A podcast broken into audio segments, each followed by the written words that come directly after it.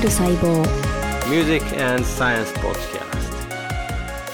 奏でる細胞はサイエンスと音楽を愛する博士2人がアメリカ・インディアナから楽しく奏でるようにおしゃべりする番組ですこの番組は地域医療に貢献し、皆様の一番近くにいるホームドクターを目指す、畑中内科糖尿病クリニック。JR 横須賀線保土ヶ谷駅徒歩1分の畑中内科糖尿病クリニックのスポンサードでお送りいたします。こんにちは、タツです。こんにちはゆりかですあらタツさんとうとうスポンサーを手に入れたっていうことですかそうですね。素晴らしいスポンサーを手に入れました。はい、畑中さんですね。畑中さんのお話しますそうね畑中さんは私大好きな大好きなお医者様で博士である方ねそうね。インディアナに来ててね、素晴らしい家族と一緒に来ててね。もういい思い出しかないね。もういい思い出しかないその畑中さんが、この6月からうん新しくクリニックを立ち上げるということで、ねえ、どんだけ勇気があったかって思うと、さすが畑中さんだなと思うし、そしてそのね、奥様も支えたんだろうなと思うと、麗しさしかない ね。そのクリニックにそうは。ね。もう畑中さんがね、聞いてくださってるって思うだけでね、すごい嬉しいからね。まあ、そんな感じで、じ。うんあの、あんまり、こう、スポンサーがついてくださったからって、あんまり意識しないで、いつも通りやってくださいっていうことなので、その辺も優しいよね。そんな感じで、じゃあ、進めていきましょう か。はーい。まずは今日は、うん。タツさんうがん。銀河細胞についてお話ししてくれるということで、はい。銀河大好きな、銀河細胞。大好きな銀河細胞、いそういう小説とかあったっけかなとか思ごっ存知なて。うこん。の私としたことが。銀河英雄伝説は知っててもうん。銀河細胞ご存じないなんかあったっけか、銀河英雄銀伝河鉄説の中道に。ご存知ですかはい、あの宮沢賢治の。はえ、何銀河英雄伝説い。。うん。銀河鉄道の夜に、うんに次ぐうん、銀河細胞。あっていうのは夜にあるということですか三部作になるかもしれないですね。三部 作あれ私としたことが、ちょっとそれに関しては全く、はいあの、あの、心に留めてなかったものがあったんですけど。あはあ、い。よかった。じゃあ、タスさんからお話しさせていただきますね。あの、まずね、三部作、うん。そんなのあった銀河細胞をご存じないのはちょっと、あの、残念なんですが、まず、この間のコラボレーションで、奏でる宇宙をやりました。はいで、ゆりかさんの素敵な高校時代にまで遡 って、うん。もおう、恥ずかしながら。高校時代の心のうん揺れだとか、そうね。こ決意うんを固めるところとあ、そうねか、。うんうんうん。素晴らしいところに触れられたのね。そう理解してくださってとても嬉しいでそうすそう。そうで、もう本当にこれが素晴らしかったと思うのね。で、ちょっと生物学をずっといろいろやってきて生々しかったり、あとはちょっと僕がね、漫才を、僕らが漫才を頑張ってきた時に、少し、こう、なんていうのかな、ロマンチックというか、綺麗なところから少し離れてたなと思って、こうシーズン2に入る僕らにしては、うん。ちょっと楽しく、うん。明るく行こうと思って、うん。で、ゆりかさんのヒントとしては、宮沢賢治さんが銀河を作った。言葉という、銀河という言葉を作ってたと。思ってたそうそう思ってたのね。私だけよ、それは。うんういん。や、あのエピソード素敵で。うん。でも実際は、宮沢賢治さんが作ったのは、銀河鉄道という組み合わせでしょそう、組み合わせだったのね。そそうういう仮想思うとね。うん。で、あ銀河鉄道の夜までね。うんうん。でもなんかタスさんさっきから銀河鉄道で切ろう、切ろうとしてる。銀河鉄道の夜っていうこの言葉の組み合わせ、うん、うん、うん。最高だよね。うん、素敵。うん、うん。だから僕は、僕も作れるなと思っ たの。え、待って、まさか、うんまさかオリジナル の。銀河細胞の夜を作ろうかなと思って。うん。ううんん。そのお話を今日しようと思って。どうぞ。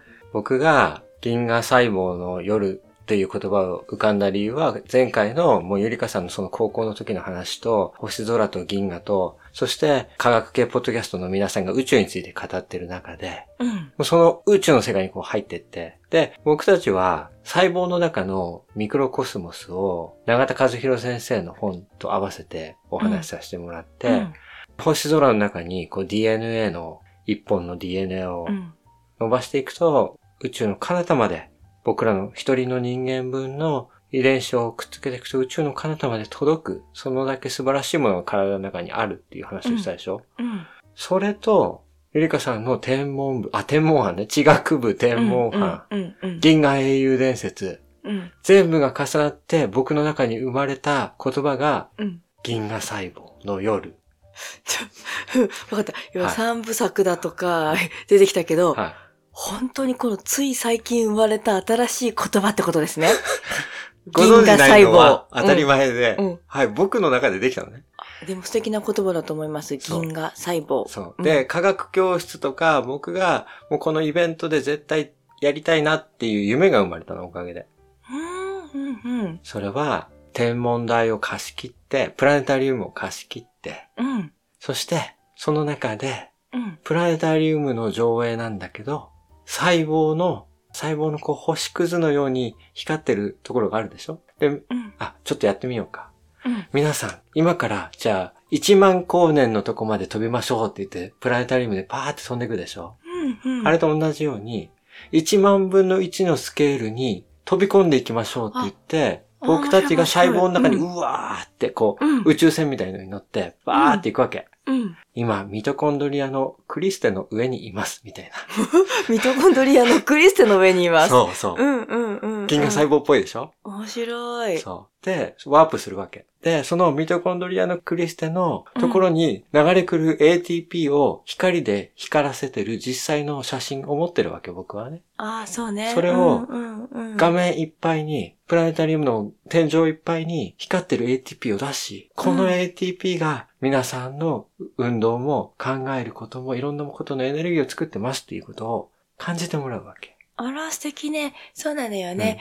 あの、実際、私たちが中学校ぐらいで使ってきた顕微鏡は、うん光学顕微鏡と呼ばれていて、二つのレンズで物を見つけていく、物を小さなものを大きく見るようにしていくっていう原理うんで、例えば、私は一番感動したのは、あの、原型質流動よね。うんうんあの、原型質流動って、細胞の世界が動いていて、うんそして動い、その世界を見ることができるじゃない紐とかのさ、中に緑色のなんか細胞質の中に入ってるものが動いてんだよね。そうそう、あの、れる池の水とかちょっと取ってくるだけで、そうそう。その中に目で見えないような動物が生きていて、動物と植物の間のようなものが生きていて、そうで、それを、の、その体の中身を解剖とかしなくても見られちゃうっていうやつをそうそうそう。したんだよね。そうなんだよね。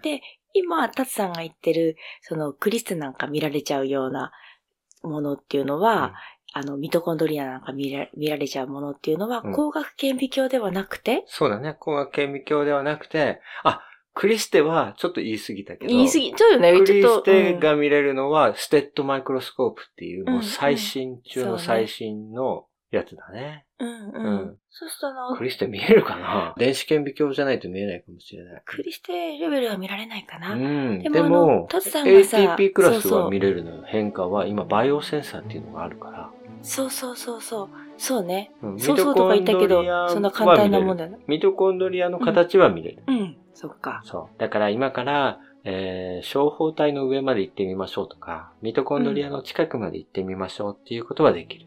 うん。そして、タツさんなんかはいろいろな部位だったりう、んタンパク質だったりを光らせるんでしょ、そう、そうなんだね。ターゲットとなるタンパク質を光らせて、うん、そのターゲットとなるタンパク質が、うんその細胞の中でどのように動くかなんていうのも見られるんだけそうど、なんです。光らせるからこそ、そうなんです。銀河そう細胞とそう。呼ぶにふさわしいっていうことね。そう。あのね、もう、科学の世界の塗り絵なんです、これは。塗り絵うん。ミトコンドリアを赤く染めたかったら赤く染めれるし、うん。緑に染めたかったら緑に染めれる。うん、うん、うん。で、同じように、小胞体をこの色で染めてみようとか、うん。あとは、こうエネルギーが今動いてるところで ATP っていうエネルギーが動いてるものをにくっついたら色が変わるものを入れようとか、そうするとエネルー。ギーの変化とかも見えるわけ。そうすると、うん見たいものと、うんその見たいものの近くにあるものうんがどのように近いのかそとう。か、どのように離れてるのかっていうのが見られたり、うん。あとは条件を変えることによって、うん。極材っていうのかしらそれが変わったりするってことね。そうそうそう。もう本当にそれで、それがね、真っ黒な世界、背景が、まあ暗い世界の中に、うん、そこだけ光らせるから、うん、赤い星だったり、青い星だったり、緑の星のように光ってくれるのね。ああ、面白いね。うんそれ、そういうこと考えると、うん生物学を勉強する大学生よりも大学院生ぐらいかな。うん。大学の1、2年生ではなかなか見ないのかしら。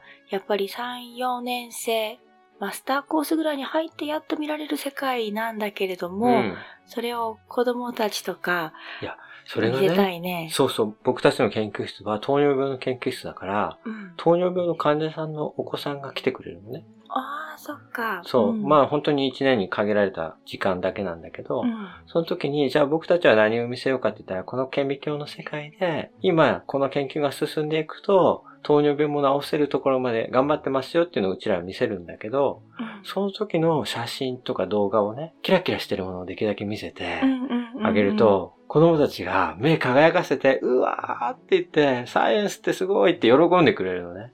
そうね、アメリカには1型糖尿病って言って、子供の時からうん。糖尿病になってしまう、あの、患者さんが、お子さんたちが多いのよね。そうそう。うんで、こう、病院と、その患者さんと、その支援団体の距離がすごく近いから、そういうイベントが結構開かれるんだよ。あんまり日本ではなかったんだけど、こっちでもね、開かれて、うん、その子たちが来てこう見せて、うん、そうするとすごい喜んでくれて、で、頑張ってください なんて言われたら、頑張るしかないよねって思うよそうだね。ねう。んすごいね、面白いね。でもあの時のやっぱり子供たちの目の輝きを見ると、これいろんな人に見てほしいなーって思うんだよとってもね。綺麗だもんね。そう。うん。それすごくいいと思う、で銀河細胞。うん。インターネットとかだと動画出てるけど、うんやっぱりその世界をその子供たちの年齢とか興味に合わせて、ガイドしてあげないとね。そう。うん。その時に、やっぱり銀河鉄道の夜って言って夢中になるから宇宙好きになるわけでしょ、うん、そうよね。ガンダムを見て、ガンダムの背景にある、そのホワイトベースとかを見て、ジオン軍がひやってくるロボットを見て宇宙を好きになるわけでしょ私はそう思ってるよ。で、うん銀河英雄伝説のこの世界の、だってだって舞台が宇宙ってかっこいいじゃないそう。うん政治があって、その背景のうちをまだ好きになるわけでしょ。うん、そうよ。銀河細胞だったら細胞好きになってくあーなれるるんだなるよ。なるなると思う。絶対なると思う。うん。なので、うん。僕は、うん本当にこの間の回が感動したのと、うん。あとは、その機会に宇宙系のお話をしてるポッドキャストいろんなお話を聞いて、皆さかっこんいい素な晴と思らっしていと思ったところを、うん。素直だから、ほら、僕、タツさん素直だから、結構お年は召してますけれども、素直だから、受け入れようと思って、吸収しようと思ってう、ん。うん。吸収した結果、生まれた言葉が、銀河細胞。です。はい。とってもいいと思います。本当ですかはいああ、嬉しい。よかった。うん。もうね、本当に頭の中銀河細胞になってますから、今。あでもそのプラネタリウムを貸し切って、うん。その宇宙に飛ぶっていうものと、うんそして細胞の中へ飛ぶっていうことを、こう、一直線上に持ってくるっていうのがすごく面白いなと思った。ね。うん。自分はどこから来てどこへ行くのか、 私、またそこに戻っちゃうけども、その宇宙の中でどういうところにいて、うんそしてその地球の中でどういう暮らしをして、そして自分の手のひらは、の中にある細胞、まあ、手の、まあ、手のひらが一番見つめやすいからそう言ったんだけど、うん。自分の体にある細胞はどこまで広がってるんだろうかっていうその極大と極小っていうのかな、そこに飛ぶこともできるし、うんそしてどこにでもそ可能性があるっていうところが、うん私はあの大変好感を得ま、ああ、ました嬉しい。嬉しい。うんでもね、あの、現実的なことを言うと、うん、顕微鏡を2時間とか3時間とか、長い時は、あの、1日に6時間ぐらいずっと見るのね。うん、うん、見つけたい視野を探すときに、こう自分でこう探すんだけど、視野を探すときってなんか宇宙空間を飛んでるような探し方をするのね。うん、スコープを覗いて、こう星みたいに光ってるタンパク質をこう右から左へこうスライドしながら、ちょうどいい密度の写真を撮らなきゃいけないからそこを探すんだけど、見つからないやつがあったりするともう30分とか同じような画面を見続けると、うん。もう酔ってフラフラして、うん俺は今なぜ宇宙空間をさまよっているのだろうみたいな気持ちになるのよ。よ。うん、うん、うん、うん。だから、細胞の中を旅してる時も、なんかうん宇宙空間を旅してるような錯覚に陥る瞬間があるのね。ああ、面白いね。んそういうのをなんか、が思い浮かんで繋がってできた言葉です。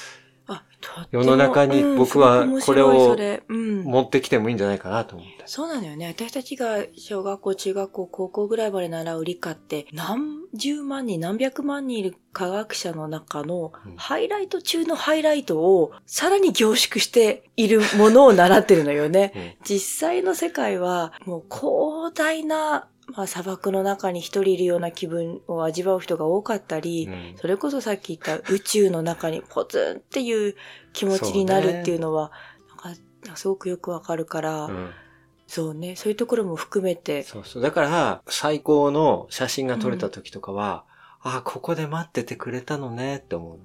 そういう気持ちいてくれたのねってうーんそうーんそう。まあ僕がこう染めたから、自分が染めてね、なんか俺のテクニックっていいなって自分に酔染めたっうていうのはその自分がターゲットするももののををね。やったからうん思い描いて、まあ思い描いた通りに染まることもあるし、そうじゃない時もあるんだけど、できると、あ、すごいな、俺ってすごいなって最初思ってんだけど、そうじゃないのよ、そうじゃないことが多すぎるから、本当に、あ、いてくれてありがとうって 思う感じになるんだよね。うーんいや、そうねよかった、これだけでもね。銀河っていう言葉の響きの中には、うん孤独っていうものが含まれているっていうことが今よくわかった。あ、銀河の中には、そうの、ん人々が本来持ち合わせてる孤独かもしれないね、それはうね。ん、そしうて、ん地球というものが、うんこの大きな宇宙の中で、はい唯一の生命体がいる星なのかっていう、その、それですら孤独でしょ個人の孤独というか、うん地球人としての孤独っていうのも宇宙空間にはある孤独の一つだと思うんだけども、うんその銀河っていう言葉の中にはうん、孤独が内包されているから美しいのかもしれない。なるほどねう。ん。そうするとそのは研ど究というの中には、どこ行くんでしょうか先いや生。僕たちは。 うん、僕たちどこに行くかわからないっていう、うんその孤独っていうものが人間を奮い立たせる孤独なのではないだろうかと。うん。研究っていうのはそういうことなのかなっていうふうに思いました。研究っていうのは大変孤独な作業であり、はい。いや、研究だけじゃないな。これから考えてみると人生っていうことかな。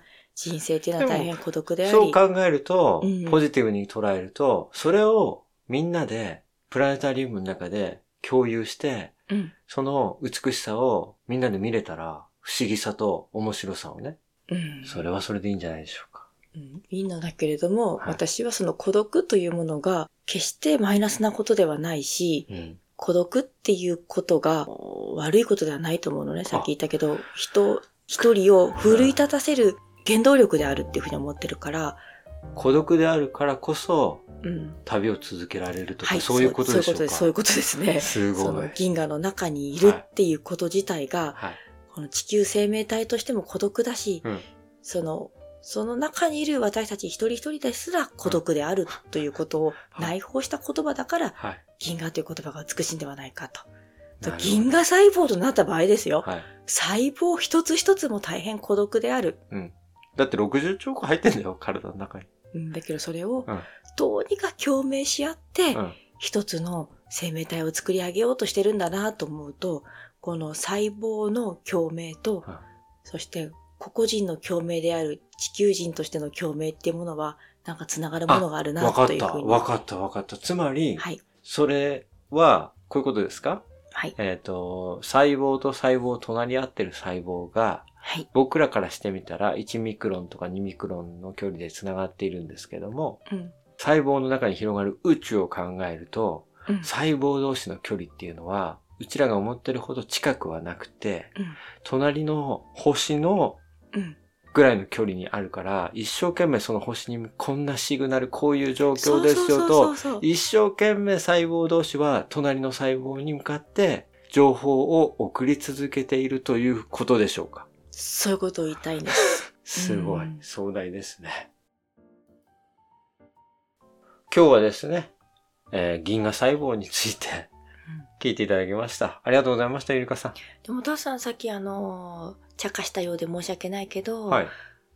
あの、銀河英雄伝説、うん銀河鉄道の夜、うんそして銀河細胞のうん三部作になるように、はい。たつさんその銀河細胞というものを温めて世に広めてください。はい。そして、あの、お子さんから大人まで、はい。その、細胞の世界っていうものを、うんこう、広められる伝道者であることをはい。お祈り申し上げます。いや、本当にね、奏でる細胞なんですよ。細胞が奏でてる細胞に出会ったのが、この番組名をつけたきっかけなんですけど、その奏でてる細胞のシグナルは、うん確かに銀河にも通じるなと思ったので、うん。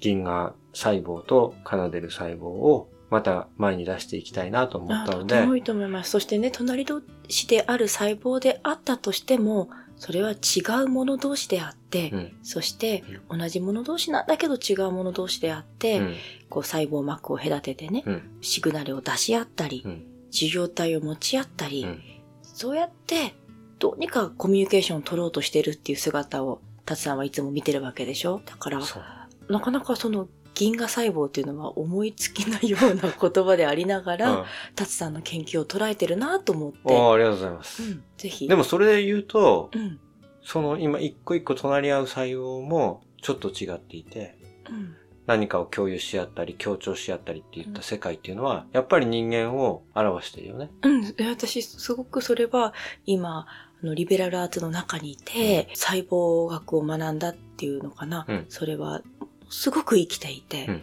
あの、見方が変わるよね。私は生命科学者としてうん、ものの見方を手に入れることができた20代、30代を、 いいね、いいね。うん、大切にしています。ほんとほんと。だから細胞が観察し続けると教えてくれることって、本当にいろいろあっるよて、ね。うん、うん。だからそれが、また一つ、こう、銀河細胞という捉え方をすることで見せてくれる面が増えるかもしれないので、またいろいろ教えてもらったことがあったら、皆さんにお伝えしていきたいなとあぜひぜひお願いします。いうのを、えーここで発表して、あの、き決意を表明しておいて、うん。じゃ今回はこのくらいにしたいと思いますね。だから、えっ、と、今後のお話をすると、ゲストで毒薬さんが来てくれます。毒にも薬にもならないという、イタミンさんと、あネボスケさんがやっている、えー科学系ポッドキャストなんですけど、うんすごく読書会が僕は面白くて、うん二人ともすごく本を読む人たちなのね。あら、素敵。はい。うだんから、その結構深いものを持っていてお話しするんだけど、こう役に立つためにし発信してるんじゃなくて、楽しいなと思うことを学んでる先に、気がついたら、あ、こんなところに役に立った、みたいなところを目指してるわけよね。うん役に立つっていう感じじゃないんだけど、役に、結果的に立っちゃったみたいなところを狙うん狙ってるみたいなんですよねう。んでも、その二人と話すと僕すごく話しやすいの。なんか、もしかしたら大学時代の仲間が持っていた、うん大学の研究室とかで話をするときに話をしてた雰囲気に近い感じがしたんですけうど、んその二人に来てもらったので、いろいろお話ししてもらったんで、それを次回はやりたいと思います。うんうんあとは5月の14日ですね。7, 7日から14日まで、科学系ポッドキャストの日イベントってことで、また、えー他の科学系ポッドキャストの方々、でも今回ね、科学系ポッドキャスト以外も参加できるそうです。うん論文についてお話しするのであれば、どのようなポッドキャストの方々でも参加できる、すごい気楽な会になってますので、そういった方々と一緒に論文を話し合う会をやりたいと思います。ということで、今後は毒薬と論文ですね。科学系ポッドキャストイベント5月にやります。あ、ごめん、もう一個忘れてたん。 4月の30日に日本ポッドキャスト協会というところの配信リレーに参加しましたので、僕たち何喋ったか覚えてますゆりかさん。なんだっけか。前でも一緒にやったよね。。そうえ、何話したっけ う。 覚えてない。覚えてないですか覚えてない。 ?1991 年、おチャギアンダスかランキングの大江千里さんの話ね。そうですね。大江千里さんのお話と、ランキングの話をしました。しましたね。うん。うんあれが4月30日に、あら、えー楽しみ。ポッドキャスト自分で聞くのも楽 しみ。 何の話したっけかね。はうい、ん。あれめちゃくちゃ面白かったと思うので、まあ、15分っていう時間なんだけどう、ん軽快なトークをやったと思うので、聞いてもらえればと思います。あら、いいこと。はいうんそれではお相手は、お相手は、ゆりかでした。タツでした。ありがとうございます。バイバイ。バイバイク。